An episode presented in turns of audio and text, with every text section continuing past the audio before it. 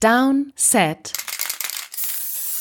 Short. Sonntagabend, herzlich willkommen zu einer neuen Folge Downset Short mit mir, Christoph Kröger und natürlich auch Adrian Franke. Einen wunderschönen guten Abend. Und wir sprechen über Russell Wilson.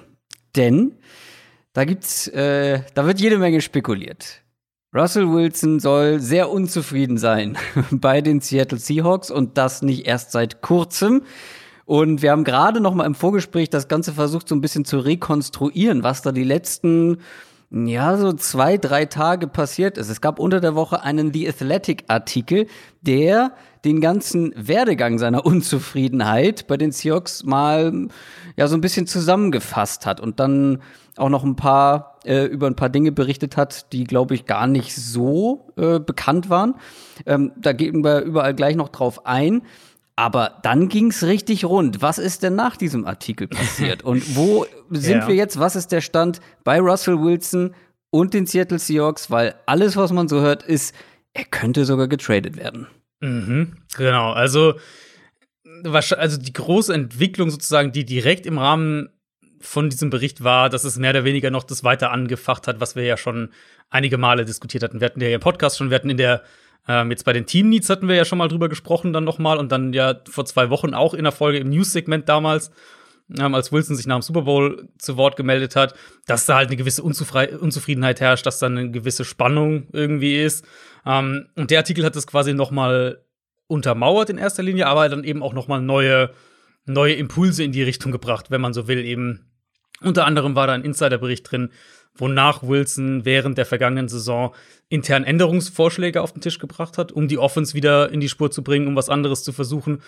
Aber seine Ideen, seine Impulse da offenbar komplett ja, abgetan wurden, ignoriert wurden, woraufhin er dann aus diesem Meeting auch gestürmt sein soll. Müssen wir natürlich mit Vorsicht angehen, klar, äh, weil wir nicht genau wissen, was genau da vorgefallen ist, aber ähm, dass da was vor sich hin brodelt, ist kein Geheimnis. Und wir hatten wie gesagt, ist ja hier auch schon angesprochen. Die Anekdote würde eben perfekt in diese Uneinigkeiten gewissermaßen ähm, innerhalb der Organisation so würde das zusammenfassen, glaube ich, ganz gut. Mit Wilson auf der einen Seite, der in seinen Augen eine größere Rolle verdient hat, mehr als einfach nur in Anführungszeichen Spieler, nur Quarterback zu sein. Ähm, und die Seahawks beziehungsweise Pete Carroll, der Head Coach, auf der anderen Seite, ähm, der das vielleicht nicht so sieht.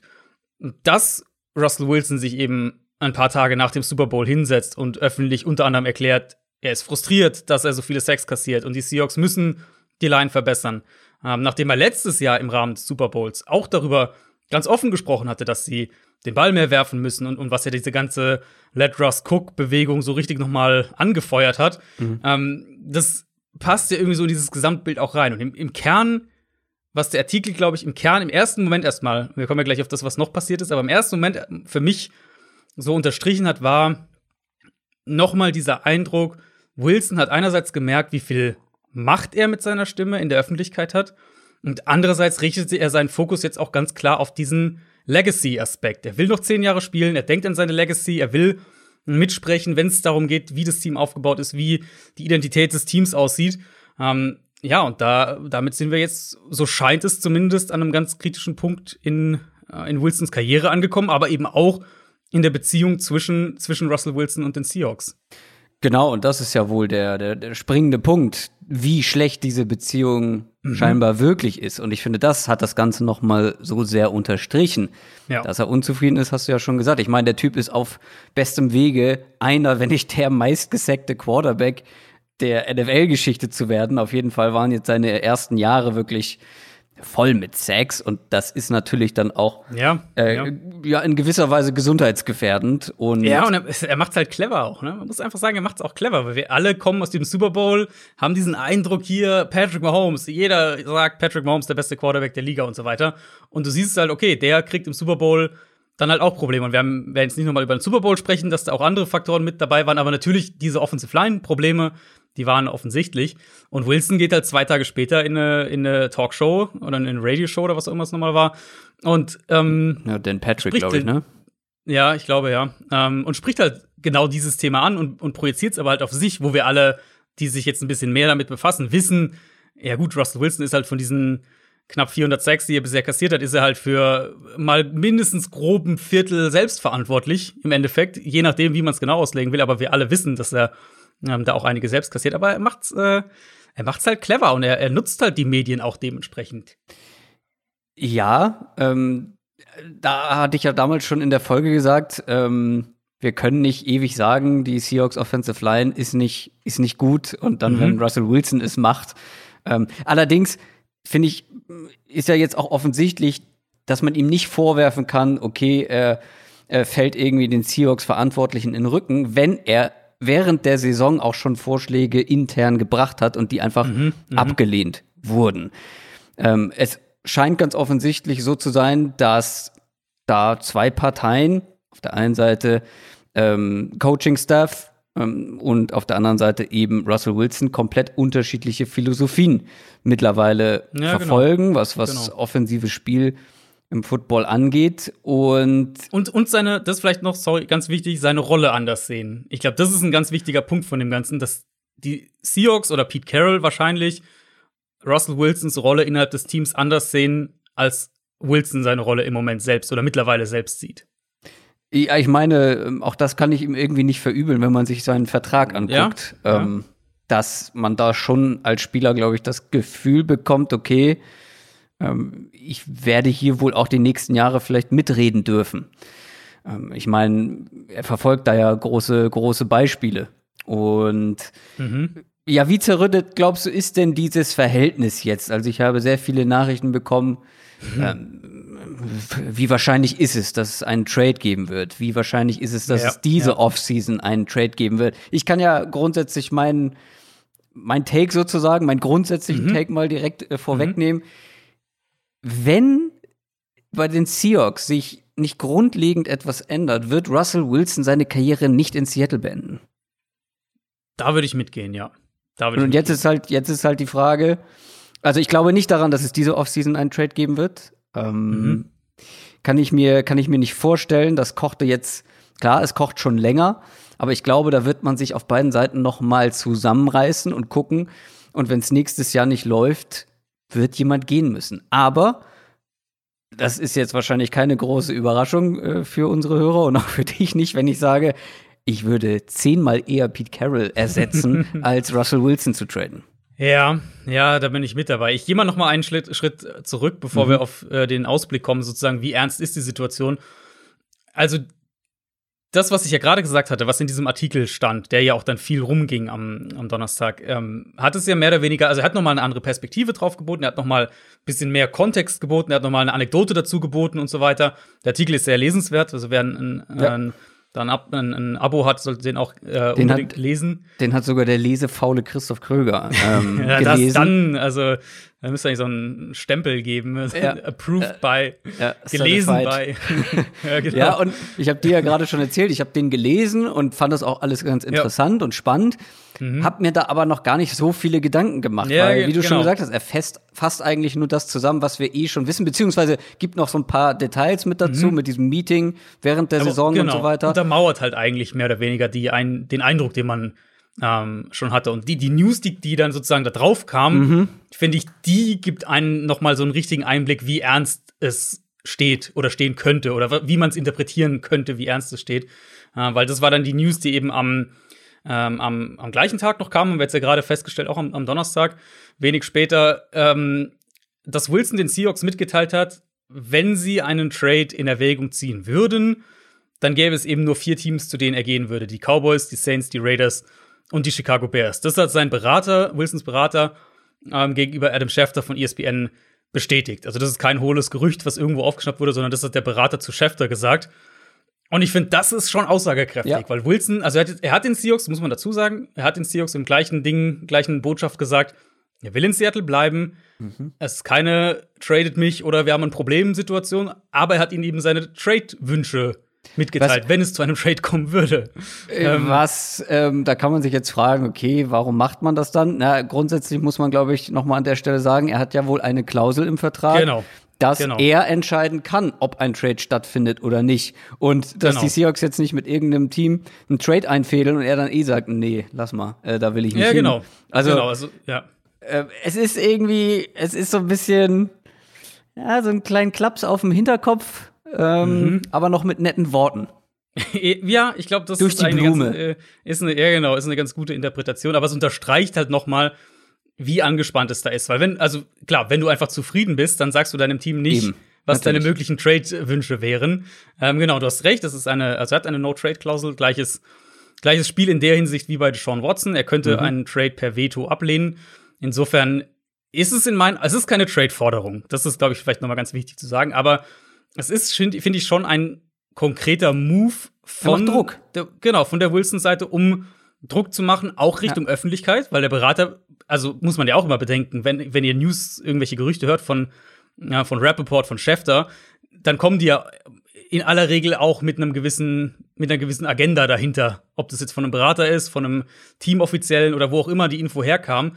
Aber der Berater streut es ja an Schäfter nicht aus, weil er gerade Lust Na, hat zu quatschen, nicht. sondern genau, Aber um den Druck auch wieder aufzubauen. Wieder Medien nutzen, um halt äh, den, den Druck dann dementsprechend über die Öffentlichkeit auch, auch, ähm, auch aufzubauen. Ja, da kann, wie gesagt, da können jetzt ihm Leute vorwerfen, hm, das ist aber nicht die feine Art und das ist auch ein bisschen feige vielleicht. Aber ich finde nicht, wenn man bedenkt, dass er es intern schon versucht hat und intern schon ähm, seine Wünsche geäußert hat. Ich meine, bei mhm. Deshaun Watson war es ja ähnlich. Er äußert, okay, ich würde gerne irgendwie mit in den, in den Headcoach Findungsprozess eingebunden werden und das wird dann letztendlich ignoriert und dann geht man in die Öffentlichkeit. Also ähm, ja. das kann ja. man schon zu einem gewissen Grad zumindest nachvollziehen. Genau, und, und es, ist, es ist halt aber auch ein schmaler Grad. Das muss man absolut, eben einfach sagen. Weil absolut. ich glaube, also keiner von uns beiden würde jetzt sagen, selbst der super, selbst Patrick Mahomes ähm, sollte nicht irgendwelche Kaderentscheidungen treffen dürfen. Ja. ja, ja. Aber eben, es ist halt, glaube ich, wichtig, und das ist ja, und ich finde, das ist nicht mal nur eine, eine Football-Team-Sichtweise, äh, sondern eine generelle ja, Business-Management-Sichtweise. Ja, ja. Genau, wenn du halt einen, ich glaube, wir hatten die Diskussion oder dieses Gespräch auch schon mal bei, bei Watts in irgendeinem Zusammenhang, wenn du eben einen klar wichtigsten ich nenne es jetzt einfach mal be bewusst auf die Arbeitswelt übertragen, Angestellten hast. Ja, oder genau. Ja, genau. Das ist sozusagen, also Russell Wilson ist mit Abstand der wichtigste Angestellte in der Seahawks-Organisation. Dann und ist es ja einfach blöd, den nicht zumindest auf eine Art und Weise mit ins Boot zu holen, dass er sich gewertschätzt fühlt. Ob du dann den Vorschlag umsetzt oder inwieweit du ihn umsetzt oder ob du nur vielleicht einen kleinen Teil davon umsetzt oder ob man sich auch an den Tisch setzt und sagst, boah, Russell, also die Idee finde ich jetzt nicht so geil, aber ähm, kein Ding, hau ruhig noch ein, zwei Ideen raus, wenn dir was einfällt. Wir nehmen das gerne mit, wenn wir da auf einen Nenner kommen. Ja. Da gibt's ja auch Abstufungen. Also, und der Eindruck eben, der bei Watson damals jetzt entstanden ist und der jetzt hier bei Wilson auch entsteht, ist eben für mich der von einer relativ klaren Front, so zwischen der einen Seite und dem Quarterback auf der anderen Seite. Mit natürlich völlig andere Situation nochmal, Wilson und Watson, aber von dem Grundding her, dass du eben so irgendwie dieses, wir äh, zeigen unsere Wertschätzung für unseren wichtigsten Mitarbeiter äh, so gar nicht in, der, in dem Fall. Und da möchte ich dann noch mal wieder auf das Pete Carroll-Ding zurückkommen. Mm. Ähm, wenn wir mal in, dieser, in diesem Bild bleiben.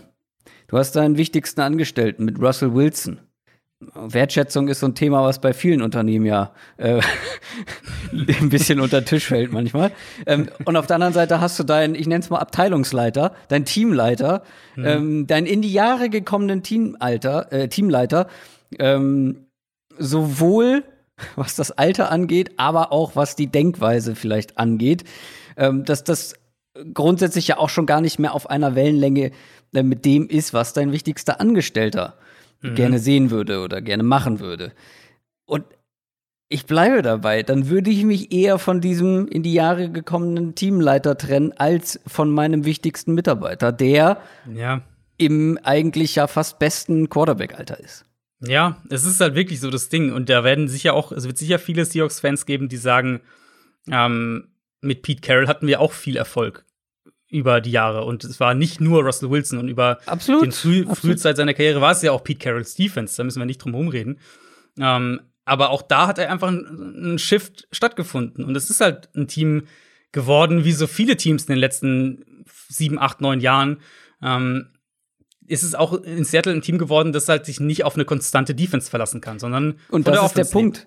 Genau. Ja, du hast ja eben schön gesagt, das war ja äh, Pete Carrolls Defense. Ja, aber wo ist denn jetzt diese Defense die letzten Jahre gewesen? Ja, ja. Und das ist nicht mehr die Legion of Boom, okay. Ähm, wird es wahrscheinlich auch so nicht mehr geben. Ähm, das war also schon. Das, ja, das waren das ja All-Pros auf jedem Level der Defense einfach. Das ist. Äh, ja. Ja. Trotzdem war es jetzt nicht so, dass die Seattle Defense äh, permanent irgendwie zum, zum oben, oberen Liga-Drittel gehörte, was natürlich die Arbeit dann für einen Russell Wilson zum Beispiel auch nicht mhm. einfacher macht. Ja, im Kern, man kann es ja eigentlich relativ, ich finde, man kann es relativ präzise auf den Punkt bringen, diese ganze Diskussion. Du hast schon gesagt, wenn, äh, dass du dann sozusagen nicht denkst, dass er seine Karriere da beendet. Man, also das ist, wie gesagt, dass es da Spannung gibt, die auch durchaus ernsthaft sind, sollte jetzt jedem klar sein. Wenn wir jetzt einfach mal das Szenario nehmen, Wilson hat er ja gesagt, er will noch zehn Jahre spielen und so weiter. Ähm, und wenn die Seahawks, beziehungsweise konkret Pete Carroll, nicht bereit sind, ihm ihn da zumindest ein bisschen mehr mit einzubeziehen, dann ist ein Trade erstmal unausweichlich. Punkt. Das ist erstmal einfach so. Also, ob es das wird wahrscheinlich dann nächste Offseason konkreter sein, spätestens ich, die Offseason drauf, wie auch damit immer. Damit muss ich einhaken. Ich habe ja schon meinen, meinen klaren Take dazu abgegeben, dass ich definitiv nicht glaube, dass es in dieser Offseason einen mhm. Trade geben könnte. Äh, stimmst du mir dazu? Äh, glaubst du auch, dass das diese Offseason ausgeschlossen also, ist? Also einziger Weg wäre halt, also Punkt eins, okay, Punkt eins, wenn das Tischtuch da wirklich noch mehr zerschnitten ist, als wir es jetzt merken.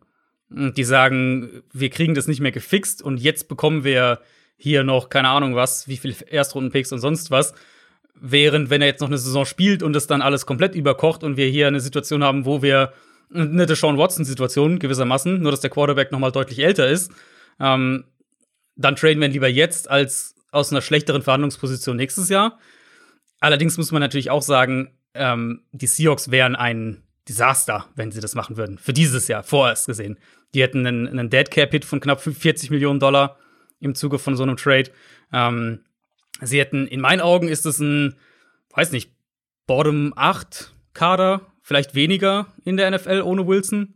Ähm, also sprich, wir würden von einem enormen Umbruch sprechen in dem, in dem Team. Plus natürlich, oder beginnend in allererster Linie damit, dass du einen Top 5 Quarterback nicht mal ebenso ersetzt. Das kann ja. Jahre und wenn es blöd läuft, Jahrzehnte dauern. vor Russell Wilson. genau, genau, da gibt es ja auch wirklich genug Franchises. Ähm, genau, aber wenn da kein Zugeständnis kommt, dann ist ein Trade letztlich erstmal unausweichlich. Das ist für mich erstmal die Faktenlage. Ich denke auch nicht diese Offseason, wird es aber auch nicht komplett ausschließen. Ähm, und Wilson, das können wir hier ja auch, finde ich, relativ klar sagen, hat deutlich gemacht, wie er sich die Zukunft vorstellt. Also wir wissen, was Russell Wilson sich vorstellt, was er haben will, grob, die groben Parameter. Und jetzt liegt es eben an den Seahawks zu sagen, okay, wir öffnen uns da ein bisschen mehr, wir geben unserem Franchise-Elite-Quarterback eine Stimme, wir, wir beziehen ein bisschen mehr in die Prozesse mit ein. Oder eben zu sagen, bis hierher und nicht weiter. Hier ziehen wir den Strich, das machen wir nicht mit. Aber das kannst du halt nur machen, wenn du wirklich bereit bist, ihn gehen zu lassen und zwar im Zweifelsfall auch ihn in dieser Offseason gehen zu lassen.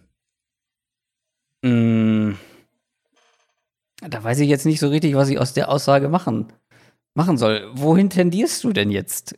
Also ich tendiere dazu, dass wir, weil ich, also, okay, ich frage eine kurze Gegenfrage noch. Glaubst du denn, dass sie Pete Carroll feuern? Über, also, dass sie sozusagen Wilson im Zweifelsfall halten würden über Carroll?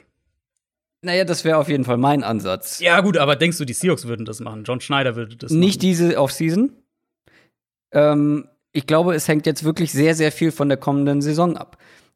Öffnet mhm. sich Pete Carroll vielleicht den Ideen von Russell Wilson?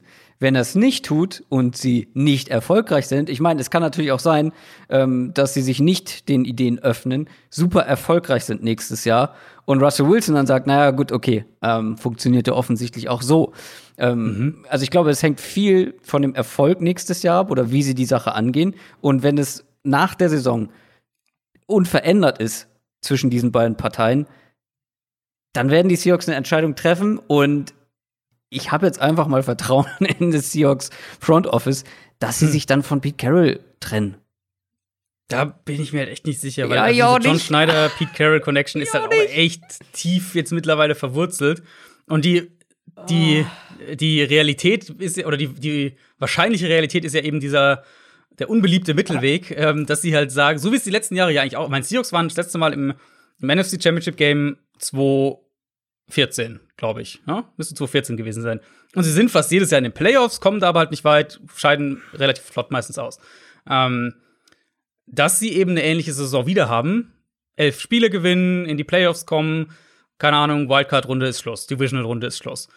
Also, dass wir an einem ähnlichen Punkt dann wieder wären wie jetzt ungefähr grob.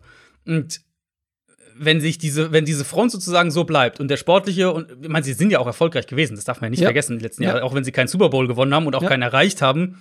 Trotzdem haben sie gute Saisons gespielt. Die, der, der Streitpunkt ist ja sozusagen, und das ist halt Meckern auf hohem Niveau, ähm, hätten sie nicht noch mehr aus dem machen müssen, was sie mit Wilson haben. Ähm, ich denke eben, das wahrscheinlichste Szenario ist, dass wir an einem ähnlichen Punkt wieder sind und dass sie dann dazu tendieren werden, sich für Carroll zu entscheiden. Das ist ehrlich gesagt meine Vermutung, dass wir heute in einem Jahr hier sitzen und ähm, sehr konkret über einen Russell Wilson Trade sprechen. Also für lieber einen 70-jährigen oder nächste Saison 70-jährigen Head Coach Mhm. anstatt für einen ähm, im Laufe der nächsten Saison 33 werdenden Quarterback, Top 5 Quarterback der NFL. Äh, Es ist nicht das, was ich machen würde, aber ähm, ich denke, sie sehen Pete Carroll eben als diesen Teambuilder, der eine Franchise führt und der, mit dem sie auch ohne Wilson noch Erfolg haben können und der, der dann auch wieder was Neues aufbauen kann mit dem Kapital, das sie für Wilson bekommen. Ähm, ja, das ist irgendwie so ein bisschen, ich glaube, ich, dass, ich glaube nicht, dass sich John Schneider für Wilson über Carroll im Zweifelsfall entscheiden würde. Da bin ich sehr gespannt, was äh, unsere Hörer dazu sagen. Gebt uns gerne Mhm. Feedback, vor allem natürlich auch die Seahawks-Fans. Ich meine, vielleicht seht ihr, bestimmt gibt es Seahawks-Fans, die sagen, okay, nee, ey, Wilson, so geil hast du jetzt die letzten ein, zwei Jahre auch nicht performt. Ähm, wir nehmen lieber Pete Carroll als, als dich, Russell, ähm, für die Zukunft. Kann ja absolut sein. Ähm, würde ich alle dann gerne die Argumentation an, weil gerade Seahawks-Fans wissen, wie zäh, wie, wie durchschnittlich so, ein, so eine, so eine NFL-Saison sein kann, wenn du keinen richtig guten, keinen Franchise-Quarterback zur Verfügung hast. Und das war ja, Ja. lange ähm, Ja. davor der Fall, vor Russell Wilson. Äh, jetzt zum Abschluss aber noch mal äh, so ein bisschen Spinnerei. Stellen wir uns mal vor, es kommt diese, diese Offseason tatsächlich zu einem Trade. Du hast eben schon die vier Teams genannt. Kannst sie gleich gerne noch mal sagen, aber welches Team wäre denn für dich da der Favorit? Äh, genau, also die vier, die ihr genannt habt, ich fand sie auch, ich weiß nicht, ob du irgendein Muster rausnehmen konntest, ich fand sie sehr random. Cowboys, Saints, Raiders und Bears, also ähm, Naja, es sind auf jeden Ja. Fall sehr prestigeträchtige Ja. Franchises ja, allesamt. stimmt, ja. Also es ist jetzt Das nicht stimmt. irgendwie so eine, so eine Die Jaguars oder so. Ja. Jaguars, ja gut, äh, Rams, keine Ahnung, irgendwie, weißt du, so. Ähm, Das sind wirklich sehr alteingesessene Mhm. Alt- alt, Franch Franchises mit Ja. großen Fanbases. Ja, das Ähm, stimmt. Aber dann müsste man ja auch theoretisch, weiß ich nicht, Giants oder sowas da reinpacken in die Liste. Ja, vor allem. Giants waren ja bei ihm immer mit im Gespräch, weil seine Frau ist ja Sängerin, Stimmt, Entertainerin und so weiter. Und äh, da da wird sie immer mit New ja. York in Verbindung gebracht. Ja, ja, gut. Ähm, also sagen wir es mal so, für diese Offseason, Cowboys wäre natürlich das mega spannende Gedankenkonstrukt, ob die Prescott dann Tag und Trade zurückschicken könnten. Ob Ja. du so irgendwie so eine Situation Ja. hinkriegst, aber das halte ich schon für sehr wild, muss ich ehrlicherweise sagen. Vor allem, weil die, weil die Cowboys ähm, sehr, sehr, sehr, sehr, sehr viele Baustellen haben Mhm, und ja, dann jetzt auch noch viele Picks ausgeben. Ja, Mhm. ja. Also der perfekte Fit, wenn ich Wilson wäre, wäre New Orleans. Die können ihn sich halt nicht leisten, finanziell gesehen. Ja, Aber gut. Das wäre halt, weil da hast du schon eine Offense, wir haben es ja in, den- in den Team jetzt gerade gehabt, da hast du eine Offense, die eigentlich da ist und eine gute Defense und einen, einen der fünf besten Offense-Coaches der Liga als Head Coach. Ähm, also das wäre der perfekte Spot. Ja. Aber das Team, was natürlich, also all in mit allem, was irgendwie in den nächsten Drafts wegzutraden ist, sein müsste, ist ja Chicago. Das ist Ja, ja, völlig klar.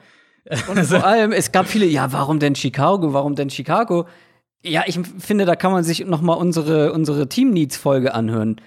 Ich meine, da haben wir, glaube ich, ganz gut herausgestellt oder herausgearbeitet, dass die Bears, abgesehen von der Quarterback-Position, einen echt soliden Roster zur Verfügung haben. Und Also, jetzt stellt genau, euch ja. einfach mal Russell Wilson mit diesem Roster vor. Und ja, und, und stell dir mal den ganzen, er hat jetzt so viel von Legacy und all dem geredet. Ja. Wenn du nach Chicago kommst, bevor Russell Wilson sein erstes Spiel für die Bears gemacht hat, ist es wahrscheinlich ein, ist er schon ein Top 3 Franchise Quarterback für- aus Bears Historie.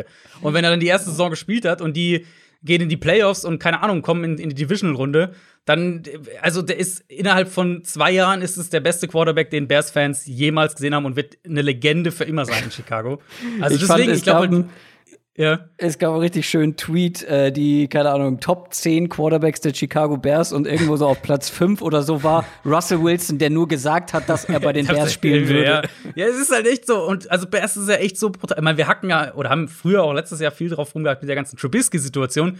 Aber es ist ja nun mal eben eine ultra alteingesessene Franchise, die wahnsinnig viel Historie hat, aber die eigentlich, also die bisher in ihrer, in dieser langen Historie kaum mal einen vernünftigen Quarterback hatten. Ja, auch in den ganz erfolgreichen Jahren, ne? da war sie ja echt Ja. Defense getragen. Genau, das war halt, genau, das ist ja auch schon länger her und dann war es eben vor allem Defense und ähm, ja, also, also aus Legacy-Aspekten, wenn das wirklich für ihn so die treibende Kraft ist, dann aus der Liste würde ich sofort Chicago nach vorne stellen, weil mit den Bears, wenn, wenn der mit den Bears einen Super Bowl gewinnt, dann mehr. Legacy kannst du, äh, also ja, mehr, mehr geht eigentlich nicht. Ja, und Raiders ist natürlich klar, ähm, einfach um mal eine richtig gute Protection zu haben und mal eine Pocket zu haben, eine richtige Pocket. Ähm, Mhm. Vielleicht einer- mag er auch Gruden, keine Ahnung, das kann ja auch sein. Ja, und äh, die Raiders zu einem Erfolg zu führen, ähm, ich meine, auch nicht schlecht, ja, auch nicht ähm, schlecht. die hatten, sind jetzt auch nicht verwöhnt von so richtigen absoluten Top-Quarterbacks. Ähm, Mhm. Ja, ich bin sehr gespannt, was ihr dazu sagt. Äh, Was glaubt ihr, wie sich das Ganze entwickeln wird? Haben wir noch irgendeinen Punkt auf der Agenda, den wir jetzt noch nicht besprochen haben? Ich habe versucht, bei dir ähm, ja, herauszukitzeln, ähm, was du glaubst, was passieren könnte. Also, Ja, ich glaube, also ich, ich denke, wir haben das, die wichtigsten Punkte gesagt. Ja. Ich bin tatsächlich auf, aufs Feedback sehr gespannt. Ähm, wie gesagt, meine Vermutung ist, wir reden nächstes Jahr sehr konkret über einen Wilson-Trade. Aber ich, also rein vom Bauchgefühl her, und das ist natürlich komplette Recency-Bias, aber rein vom Bauchgefühl her fühlt sich ein, Wilson-Trade im Moment näher an als ein Deshaun Watson-Trade. Was halt völlig verrückt ist, aber ja.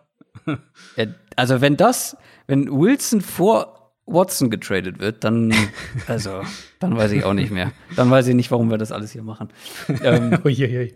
Darker Quatsch. Wende. Ja, aber wir hatten ja ursprünglich mal Downset Short geplant, um über Deshaun Watson zu sprechen. Und seitdem, ja. das ist ja jetzt noch nicht so lange her, seitdem ist dieser Trade irgendwie in weite Ferne gerückt, plötzlich. Mhm. Und es gab äh, genug andere Themen, über die wir sprechen konnten in so einem kurzen Format. Heute mal ohne musikalisches Outro. Deswegen würde ich sagen, ich wünsche euch noch einen schönen Restsonntag, eine schöne Woche. Wir hören uns Donnerstag. Macht's gut. Tschüss. Ciao, ciao.